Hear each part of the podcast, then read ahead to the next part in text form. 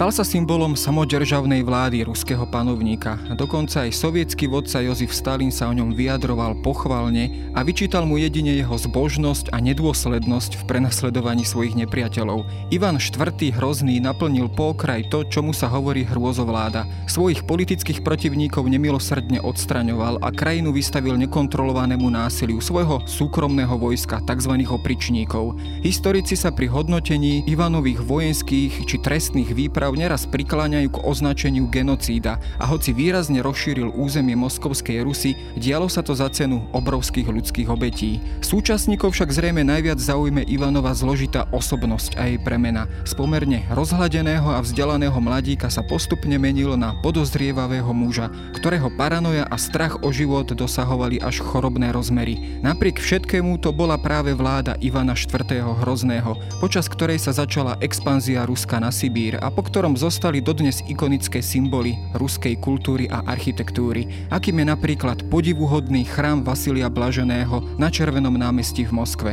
Kto bol tento muž a akou krajinou bola Moskovská Rus v časoch jeho vlády? Moje meno je Jaro Valent, som švedaktor časopisu Historická reví a rozprávať sa budem s historikom Marekom Pšihodom z Ústavu východoevropských studí Filozofickej fakulty Univerzity Karlovej v Prahe. Keďže sme tento rozhovor nahrávali online, ospravedlňte prosím nižšiu kvalitu zvuku.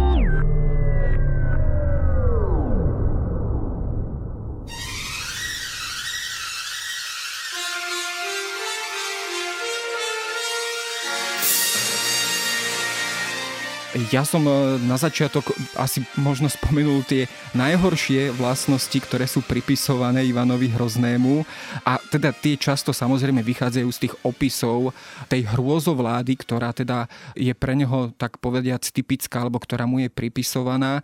Keď sa pozrieme ale na predovšetkým na jeho detstvo alebo jeho dospievanie, kde by sme možno mohli nájsť také aj vysvetlenia pre jeho správanie a pre jeho dospelý život, v akom prostredí teda on on vlastne vyrastal. Vieme, samozrejme, poviem na úvod informáciu, že v podstate nastúpil na trón ako trojročný, teda po smrti svojho otca Vasilia III. Samozrejme nebol schopný vládnuť, ale teda vládla za neho jeho matka. V akom prostredí, teda aj tom politickom, spoločenskom on vlastne vyrastal od začiatku? Myslím, že to je zcela správná otázka vlastně pro pochopení toho, co se v Rusku odehraje za jeho vlády. Já bych možná si všiml nejprve takového širšího historického kontextu. Položil bych si otázku, eh, jaké dědictví zanechal eh, Ivanův otec eh, jemu samotnému. A je potřeba říci, že to dědictví na jedné straně je obdivuhodné, protože za vlády Ivanova děda Ivana III. i jeho otce Vasilie III. proběhl proces, který označujeme historickým termínem sbírání ruských zemí. Na místě moskevského velkoknížectví vznikl územně největší stát Evropy a samozřejmě si moskevská říše se stává jednou z nejvýznamnějších vlastně zemí na evropském kontinentu. Na druhé straně je zde nějaká historická křižovatka, která spočívá v tom, že bylo potřeba vlastně to, jak byl stát zpravován, jak vnitřně fungoval, přizpůsobit této historicky nové roli. Jenom připomínám, že k té změně vlastně došlo za poměrně historicky krátkou dobu. Čili tyhle ty dva faktory, jednak samozřejmě to velkolepé dědictví, na straně druhé vlastně některé historické výzvy, s kterými se musel Ivan IV. nutně potkat. Pokud jde o okolnosti jeho nástupu, jak už jste říkal, on nastupuje eh, jako nezletilý, jsou mu pouze tři roky, on se narodil v roce 1530, jeho otec Vasilij III. nečekaně zemřel v roce 1533 a nastupuje tedy dítě na trůn, což je pro státy nejenom pro Rusko v té době, ale pro jakýkoliv evropský stát té doby nějaká určitá výzva nebo nebezpečí krize. Jenom bych rád poznamenal, že to není poprvé v moskevských dějinách, kdy nastupuje nezletilý panovník. V dějinách vlastně moskevského státu viděli i v době, i v době nástupu Dmitrie Ivanoviče, později zvaného Donský, nebo Vasilie II. Nicméně ty okolnosti jsou komplikované. Je to dáno tím, že otec Ivana IV. Vasilij III. měl složité vztahy, pokud to vyjádříme jemně, se svými bratry. Tedy je nebezpečí, že se jeho strýcové přihlásí o moc a budou uplatňovat své nároky na trůn. Navíc dochází v jeho dětství ke souboji mezi eh, různými bojarskými skupinami. Jednu z nich právě reprezentuje jeho matka Jelena Glinská. Ona pochádzala, dá sa povedať, e, nie z toho ruského prostredia, ale v podstate bol to starý litovský rod, Klínsky, ktorý vlastne, dá sa povedať, emigroval vlastne do Ruska alebo do, na Moskovskú Rus. Čo vlastne znamenalo toto regenstvo, teda jeho matky?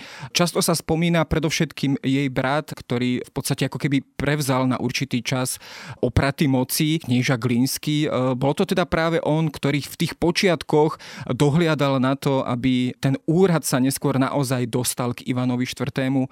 Teda sa staral o to panovnícke dedičstvo právě pre mladého panovníka. Vlastně je důležitá otázka, co si přál sám e, umírající Vasilij III., protože e, jako historici stojíme před problémem, protože nemáme, e, nezachovala se jeho závěť. Vedou se spory, co si vlastně přál. Ty události po jeho smrti skutečně vedly k tomu, že vládu moc upevnila vdova Jelena Glinská. Vlastně, jak jste zmínil, ona nebyla vnímána úplně příznivě v tom moskevském prostředí, byť pocházela tedy z nábožensky i jazykově blízkého prostředí, tedy které můžeme označit jako západní Rus, přesto tedy nebyla vnímána tím domácím ruským prostředím, moskevským prostředím jako svá. Navíc se stala manželkou Vasilie III. za takových dramatických okolností. Jenom připomínám vlastně věc, která také, také ovlivnila potom další osud Ivana IV.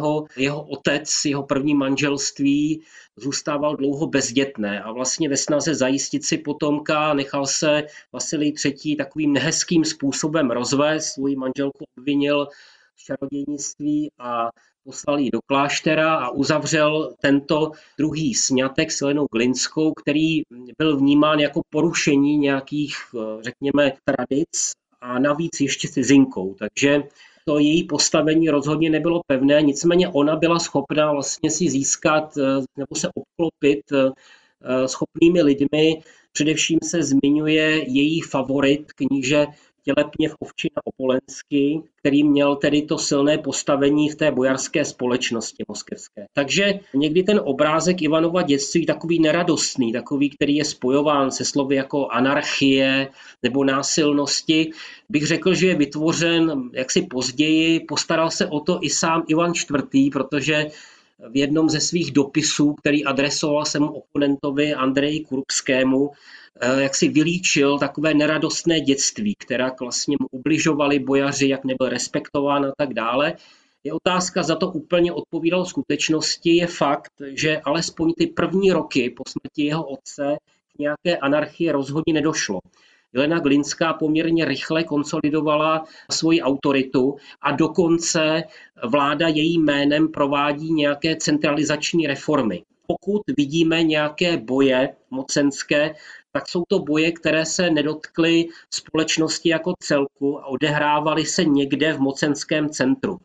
Takže to období Ivanovy nezletilosti bych rozhodně rozdělil minimálně na dvě etapy, tedy v době, kdy ještě žije jeho matka. Ona umírá v roce 1538. Ivan potom bude její smrt eh, spojovat eh, s bojarskými intrikami, bude obvinovat bojary, že otrávili Eh, jeho matku, tím se zbavili vlastně mocenského konkurenta a po roce 1538 opravdu nastává období, kdy soupeří bojarské kliky. Jedna z nich právě byly i glinští, ale rozhodně ne jediná. Například se zmiňuje velice výrazný a významný rod šujských nebo bělských.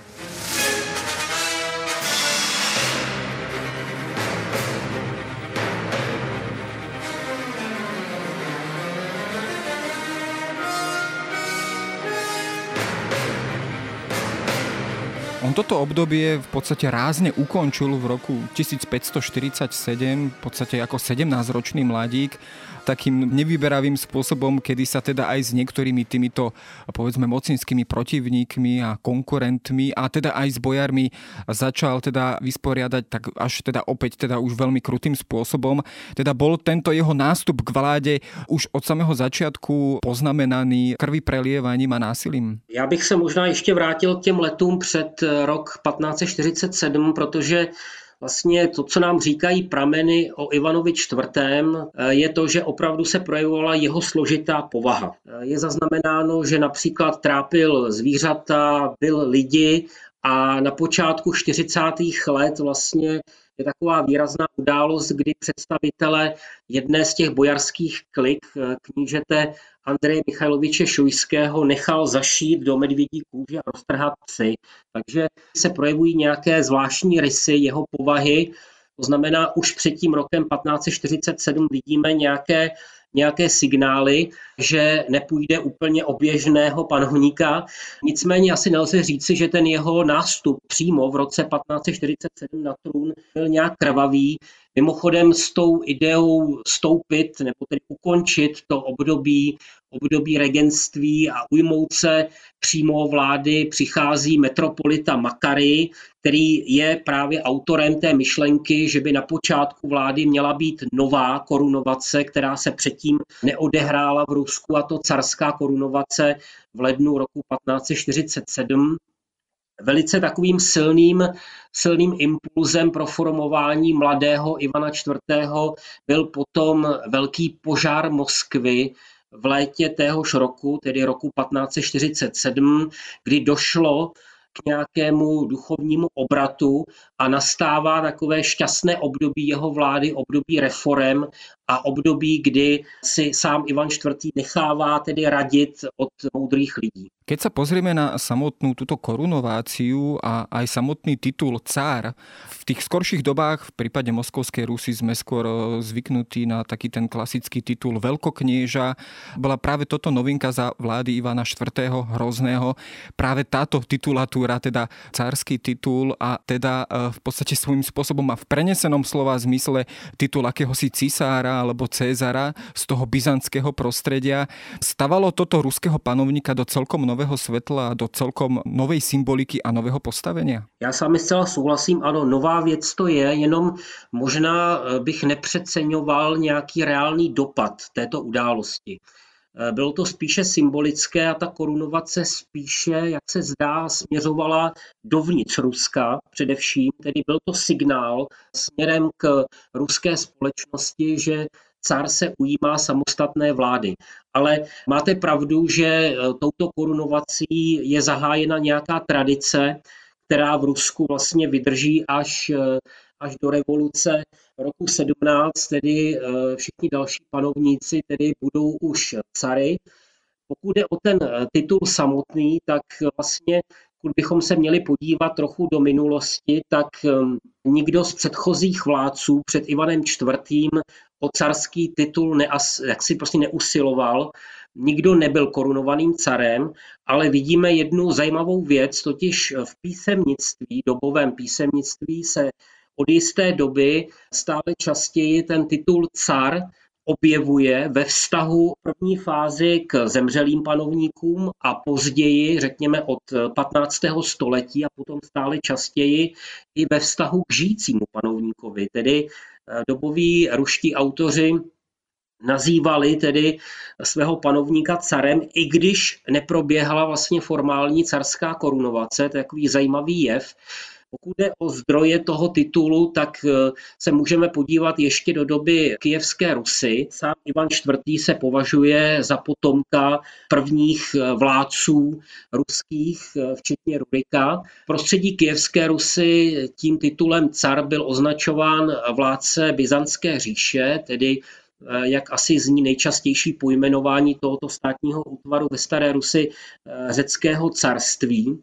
Nicméně později byl ten titul, a to je zajímavé, přenesen na tatarského chána. To používání titulu car ve vztahu tatarským chánům mělo vyjadřovat jejich nadřazenost v té hierarchii vládců. Tedy skutečně, jak jste říkal, ten titul car označuje někoho, kdo stojí nejvýše v hierarchii světských vládců. V roce 1547 eh, přijímá ruský panovník i takto formálně titul car, tím se samozřejmě v očích svých a v očích moskevské společnosti vyčlenuje mezi všemi vládci tehdejší Evropy, ať už katolického nebo protestantského světa. Vy ste spomenuli samozrejme to tatárske prostredie, ktoré bolo pre Moskovskú Rus naozaj niečím kľúčovým po uplynulé dve alebo tri storočia. A v podstate tie prvé roky vlády Ivana IV. boli poznamenané predovšetkým výbojmi do tejto oblasti. Myslím teda, že celkovo zorganizoval také tri výpravy na kazanský chanát, až teda na ten tretí pokus sa mu podarilo Kazaň dobiť a dosť teda veľmi krutým a nevyberavým spôsobom opäť.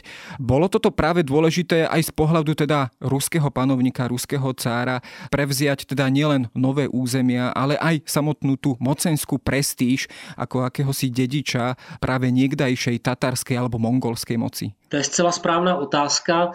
E, vlastně, když se podíváme i do dobového písemnictví, tak je zajímavé, že budou autoři, kteří právě ten carský titul Ivana IV. budou spojovat právě s tou expanzí směrem tedy k těm tatarským chanátům.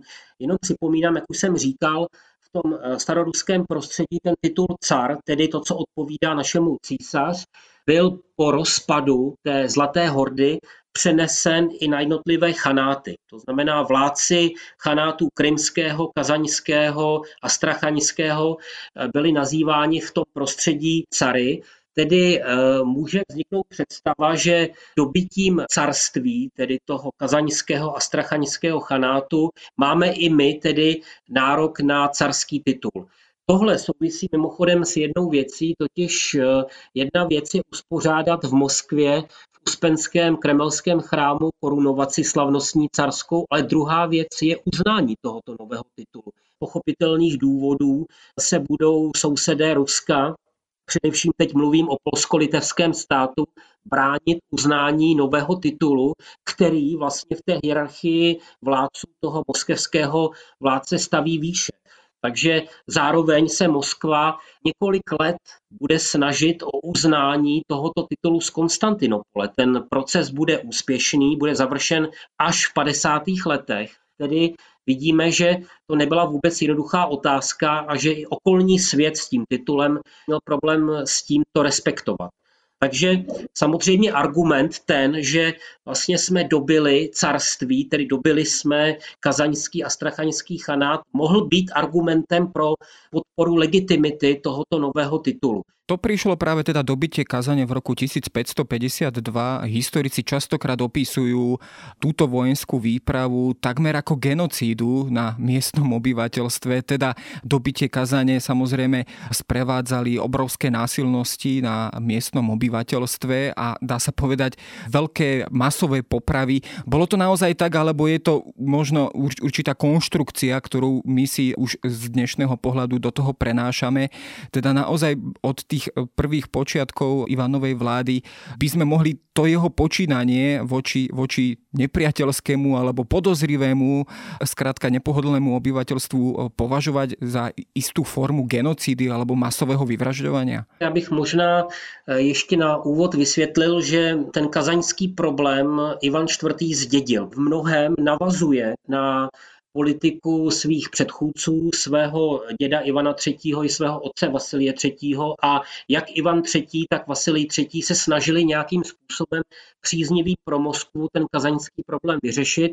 Je to dáno tím, že kazaňský chanát, který vznikl na východních hranicích eh, jaksi Ruska, představoval neustálou hrozbu, protože tam chybí nějaká přirozená hranice a samozřejmě tatarské vpády z toho kazaňského chanátu ohrožovaly území moskevského knížectví. Takže Ivan IV. se rozhodl pro to dobytí. Opravdu, jak svědčí prameny, tak to dobytí bylo doprovázeno násilnostmi, ale musíme si uvědomit, že žijeme v době, kdy podobné výpravy byly doprovázeny nehezkými věcmi, jako bylo násilí vůči obyvatelstvu a tak dále. Já bych možná tady byl opatrný v tom celkovém hodnocení té celé události jako genocidy, protože vlastně ty, ty krvavé události, které bez pochyby doprovázejí to kazaňské tažení, a musíme si uvědomit, že vlastně po dobytí Kazaně jako města se odehrála řeš tamního obyvatelstva a město bylo zdevastováno. Nicméně tyhle ty zprávy, které nacházíme v pramenech, se někdy hodily opravdu pro ten obraz potom celkový, který bude vytvářen jako nějakého šílence na trůně, jako krvavého tyrana a tak dále, který byl právě spojován s tím Ivanem IV. Takže Někdy tyhle ty věci, které v té době prostě nedá se nic dělat, byly běžné, jsou jaksi zveličovány, ale máte pravdu v tom, že opravdu jaksi to tažení bylo doprovázeno obětmi a tak dále. Mimochodem předtím se Moskva snažila řešit ten kazaňský problém jinou cestou, například dosadit nějakého lajálního vládce přímo v Kazani, Poté, co tyhle pokusy selhaly, tak se rozhodla vlastně pro to dobytí.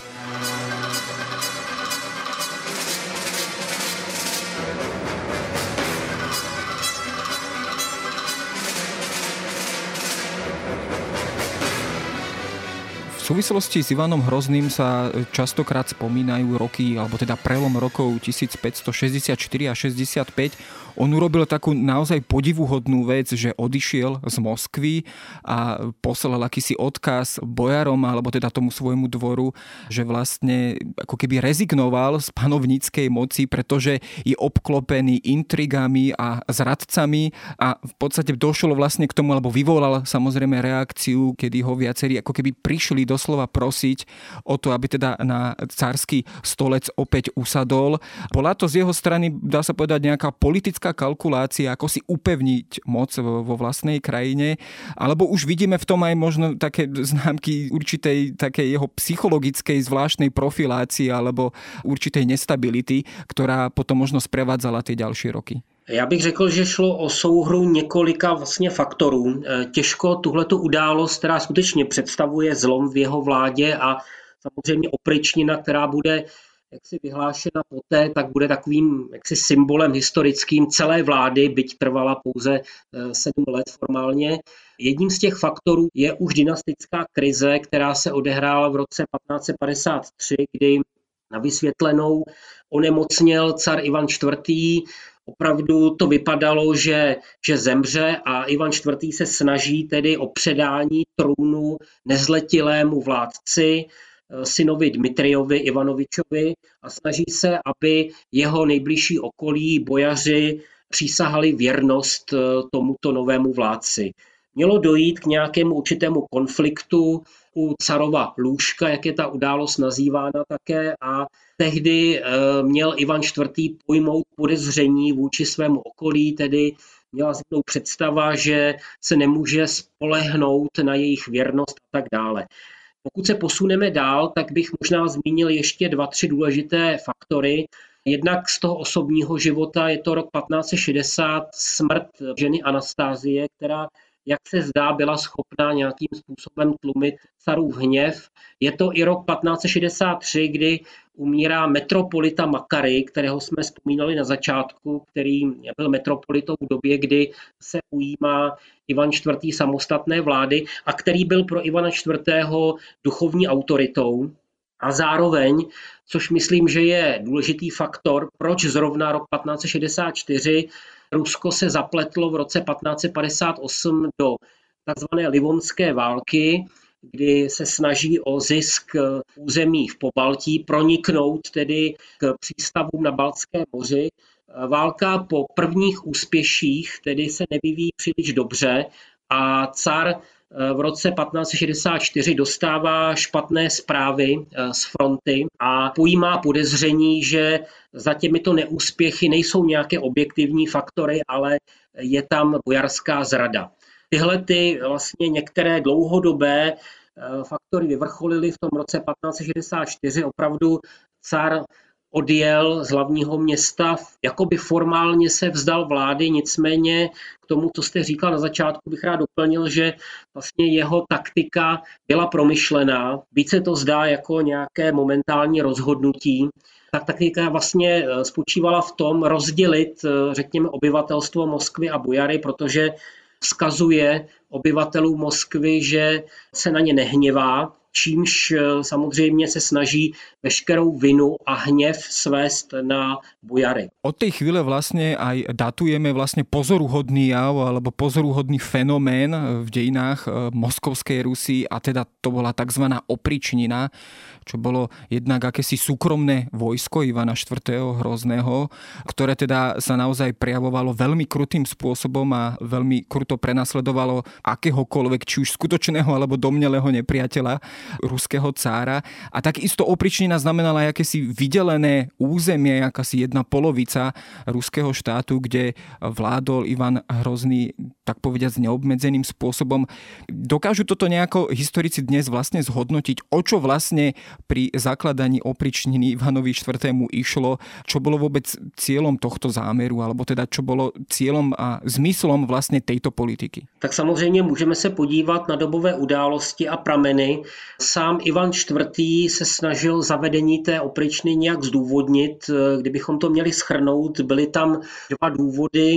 Jednak tedy boj s bojarskou zradou s heslem tedy zavedení spravedlnosti a za druhé tedy snaha eh, efektivněji bránit území Ruska. Jo, tedy i tento důvod byl uveden a v první fázi do té opričniny skutečně byla začleněna území blíže k hranicím. Tedy to je důvod, který deklaroval sám car. Pokud jde o ten, o ten zvláštní tedy způsob vlády, pokud se podíváme na, ten, na to slovo opričnina, tak vlastně souvisí se slovem oprič, něco, co je mimo kromě a tak dále.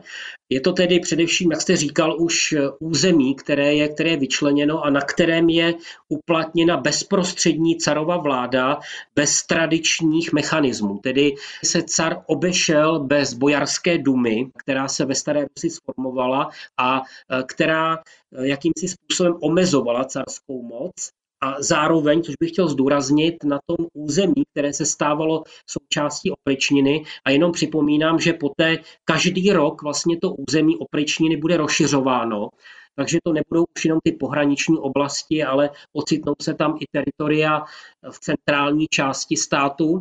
Vlastně přestávají na tom území platit nějaké, řekněme, právně majetkové vztahy.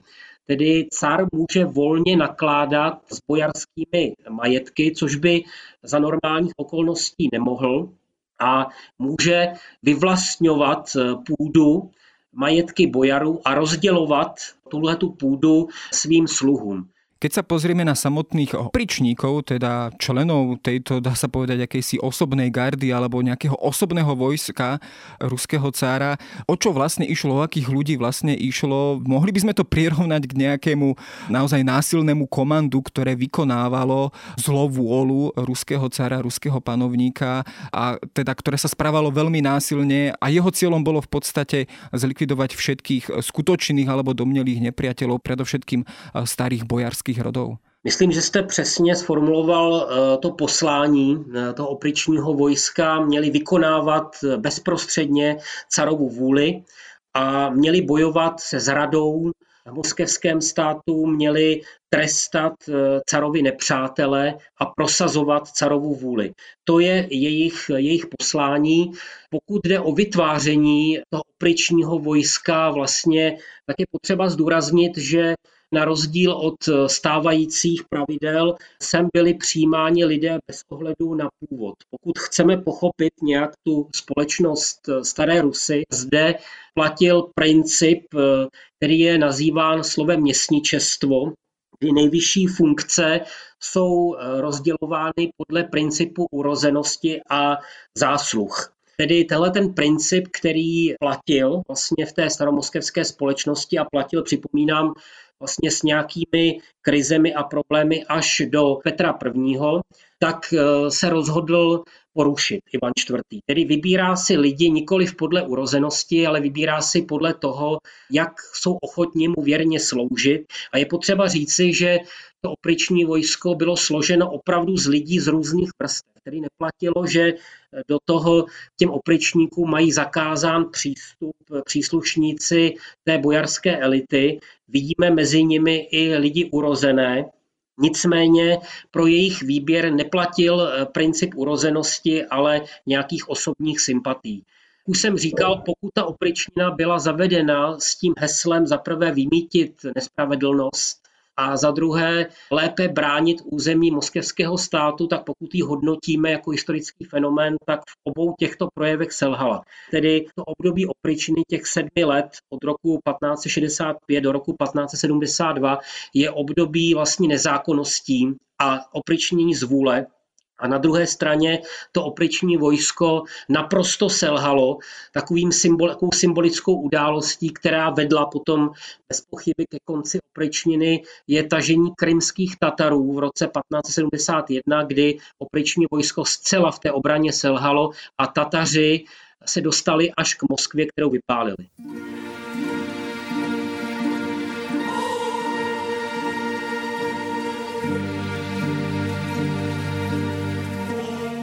Súvislosti s opričninou a s týmito rokmi sa často spomína ďalší mimoriadne krutý príklad a teda to bola taká trestná výprava na Novgorod v roku 1570 tam historici opisujú naozaj šialené scény, kedy v podstate bolo takmer celé obyvateľstvo vyhúbené, kde teda naozaj títo opričníci e, v podstate decimovali tisíce miestnych obyvateľov. Dá sa povedať, že v tomto období sa tak povediac aj vymkla spod kontroly tá krutosť alebo násilie, ktoré Ivan IV.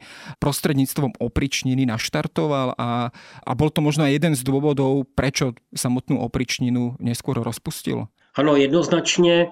Můžeme říci, že tehdy skutečně ten carův hněv a ty represe tak se e, objektivně týkaly lidí nevinných, rovněž tedy, kteří naopak měli nějaké zásluhy, konec konců potom kritici samotného Ivana IV. a musíme říci takovým tím nejznámějším kritikem je emigrant kníže Andrej Michailovič Kurbský, který potom ve svých listech, ale i ve svém eh, jaksi jiném spise potom odhaluje zločiny Ivana IV. a obvinuje vlastně Ivana IV. z toho, že jeho násilí vlastně zasáhlo schopné lidi, kteří se zasloužili o stát a mohli vykonat dobré skutky to tažení na Novgorod opravdu můžeme už chápat opravdu jako výsledek eh, carovy nemoci, eh, nějakého stihomamu. Opravdu je to období, kdy kolem sebe vidí zradu, což se konec konců projevuje i v tom, že se snaží vybudovat eh, novou rezidenci, kde by se cítil bezpečně. Taková zajímavá věc je ta, že vlastně vedl jednání s anglickou královnou o poskytnutí azylu, politického azylu v Anglii, kdyby tedy byla příliš horká půda doma a podobně. Takže opravdu se projevuje eh, i carová povaha a eh, to tažení proti Novgorodu které zasadilo ránu tomuto kdysi prosperujícímu bohatému obchodnímu městu, tak eh, je jedním z těch symbolů. Po návratu z tohoto tažení se potom eh, konají masové popravy v Moskvě, kdy opravdu car se vyžívá v tom, že pro své oponenty vymýšlí různé způsoby poprav a tak dále. V súvislosti s týmto e, stihomanom, povestným Ivanovým stihomanom sa často spomína aj, teda už aj spomínaná Livonská vojna, alebo teda to dlhoročné ťaženie ruských vojsk v Pobalti, alebo teda dnešnom Pobalti. A to bol aj dôvod sporu vlastne e, s jeho synom a následníkom Cárovičom Ivanom. Je taká samozrejme slávna scéna, myslím, že ruský e, maliar G to tak veľmi dobre zobrazil, ako vlastne zabíja Ivan IV. vlastne vlastného, v návale hnevu vlastného syna. Dá sa povedať, že už ku koncu vlády, keď bol nútený vlastne ukončiť túto vojnu po vojenských porážkach, tento jeho psychický stav ho doviedol až teda k takémuto skutku. To znamená, že nebol tak povediac úplne príčetný a teda aj v návale hnevu dokázal zabiť vlastného syna. Je jasné, že ten zdravotní stav carův a jeho podezřívavost vůči okolí se stupňují a stupňují se pochopitelně i v souvislosti s tím, že ta válka dlouhá, která pokrývá velkou část jeho vlády, se nevyvíjí vůbec úspěšně, dokonce končí vojenskou katastrofou, vlastně, kterou odvrátil pouze hrdiný odpor obyvatel města Pskova, které obléhala polská armáda. Samozřejmě se to muselo dotknout i nejbližšího carova okolí a jeho syna, který byl eh, připravován k vládě a s ním bez pochyby byly spojovány jisté naděje na změnu po smrti Ivana IV. Tento Ivan Ivanovič tedy má tragický osud, protože umírá tedy, jak se zdá, rukou svého otce v roce 1581 co se vlastně stalo, o tom vedou historici spor, protože máme několik verzí. Jedna z těch verzí právě je zobrazena na tom expresivním Repinově obrazu, kde ten už zestárlý car drží tedy svého syna, kterému vytéká taková jasně červená krev z hlavy. Je to jedna z verzí, druhá hovoří o tom, že k této krvavé scéně takto pojaté malířem pozdějším nedošlo. Nicméně e, za tou smrtí evidentně stojí nějaký osobní spor. Jedna z verzí říká, že v carově rezidenci v Alexandrovské svobodě se objevila carova snacha nevhodně oblečená, car ji napadl, tento jeho syn Ivan Ivanovič se jí zastal a buď to tedy car přímo na místě zabil svého syna nebo ho zranil a ten na následky svého zranění umírá. Je to vlastně nějaká událost, která nesouvisí s nějakými spory o tom, jak vládnout nebo jak válčit. Nicméně můžeme zatím vidět vyvrcholení nějakého napětí v carově okolí. Je potřeba si říci pro posluchače, že opravdu nebylo lehké být synem Ivana IV., protože jak svědčí prameny, tak opravdu vystupoval jako velice autoritářský otec. Například eh, svému eh, synovi vybíral eh, manželky, zasahoval mu do jeho rodinného života. Opravdu nebyl to jednoduchý otec a opravdu, řekněme, několik takových okolností, jednak zhoršující se carův zdravotní stav, neúspěchy ve válce, a samozřejmě osobní spory vrcholily touto událostí, která mimochodem velice silně poznamenala dějiny Ruska, protože car Ivan IV. se zbavil svého syna, který byl připravován k vládě a byl schopný vlády a zanechává dalšího syna z prvního manželství Fedora Ivanoviče, který se potom po jeho smrti skutečně ujme vlády, nicméně vlády nebude schopen, bude unikat těm vladařským povinnostem a místo něj tedy skutečnou moc koncentruje ve svých rukách jeho příbuzný Boris Godunov. No, samozrejme, v tomto čase sa začína takéto ďalšie obdobie ruských dejín, ktoré je poznamenané vnútorným chaosom, alebo by sme ju samozrejme mohli nazvať aj druhým termínom tzv. lži Dimitriáda. Dá sa povedať, že Ivan IV. hrozný odsudil vlastnú dynastiu, Rurikovskú dynastiu v podstate na zánik týmto svojim činom, keď e, zabil vlastného syna. Viedla tá krutosť a istým spôsobom aj psychický stav a, a paranoja Ivana IV. hrozného v podstate k takémuto dramatickému a tragickému zániku jednej starodávnej ruskej dynastie. Ano, bez pochyby musíme si uvědomit, že na rozdíl od jiných středověkých dynastií, tak Rurikovci vládnou Rusku od 9. století, takže je to poměrně dlouhá doba. Vlastně moskevská Rus nezažila vládu jiné dynastie. Pochopitelně to, že dynastie je přerušená, jenom bych rád připomněl, v roce 1598 tento Fyodor Ivanovič, syn Ivana IV. umírá a nesplodil potomstvo.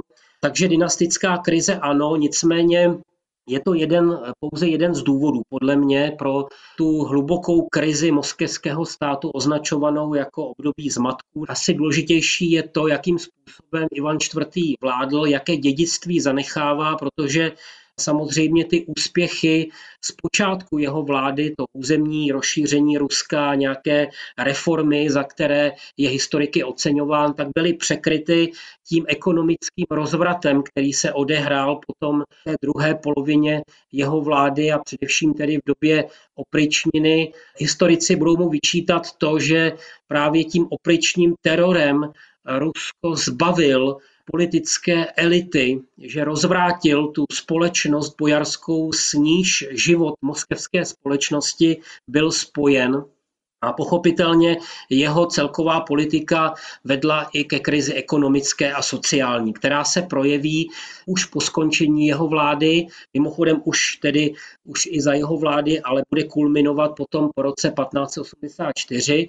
A jenom připomínám, není to názor pouze historiků, když se podíváme třeba na zajímavé texty současníků smuty, tak někteří z nich budou právě tu krizi probíhající, kterou budou chápat jako něco zcela mimořádného, spojovat přímo s vládou Ivana IV. a s jeho opričinou. Keď sa na záver posunieme o, o hodne dopredu a do 20. storočia a pozrieme sa na obdobie sovietskej vlády, vlády Jozifa Stalina v Sovietskom zväze, práve tento muž e, sa častokrát, dá sa povedať, s istou nostalgiou alebo obdivom pozeral na Ivana IV. Hrozného. Je v tom asi taká, povedal by som, pozoruhodná paralela. Pri obidvoch týchto mužoch nachádzame podobné psychologické rysy a podobné krut kruté rysy. Zrejme to teda nie je náhoda, že práve pre Stalina sa Ivan IV. Eh, stal, dá sa povedať, takým vzorovým vladárom. Rozhodně s vámi souhlasím, ano. Můžeme říci, Stalin našel svého předchůdce v dějinách. Stalin, který pěstoval kult své vlastní osobnosti, tak eh, samozřejmě měl sympatie pro, řekněme, silné výrazné osobnosti ruských dějin, které si neváhali obětovat sami sebe, obětovat i jiné lidi pro nějaký velký cíl. Samozřejmě víme, jaké byly ty velké cíle v době Stalinovy vlády, takže eh, stejně tak vlastně oceňoval Stalin Petra I. Mimochodem, když, když hodnotil obě dvě tyto výrazné postavy, tak mu byl sympatičtější Ivan IV. Měl k tomu jeden argument, totiž ten, že eh, na rozdíl od eh, Petra I. tak Ivan IV. tolik Rusko neotevřel cizincům, že se vyhýbal cizincům, takže dokonce preferoval Ivana IV Eh, svědčí o tom mimochodem i snaha nějakým způsobem zvětšnit Ivana IV. na filmovém plátně, pokus Sergeje Eisensteina natočit film o Ivanovi IV., který se stal opravdu legendárním, legendárním filmem. Eh, takže ano, samozřejmě mm, Stalinovi se líbilo to, jak eh, se dokázal Ivan IV. vypořádat Eh, se svými oponenty. Dokonce, jak jste říkal, mu vyčítal, že nebyl v tom svém teroru důsledný, že přece jenom měl ještě tedy zprovodit ze světa několik bojarských rodin. Takže opravdu vidíme hodně společného v té psychologii Josefa Stalina a Ivana IV. A samozřejmě chápe eh, Stalin Ivana IV. jako někoho, kdo měl nějakou velkou ideu, kdo chtěl přeměnit Rusko, udělat z Ruska velmoc, stejně tak, jako právě sám Stalin. Nuž a našli by sme aj pozoruhodné paralely v počínaní si oboch mužov. To by sme pravda, že otvorili už novú kapitolu dejín Ruska v 20. storočí. Za toto zhodnotenie vlády Ivana IV. Hrozného však ďakujem Marekovi Pšíhodovi z Karlovej univerzity v Prahe.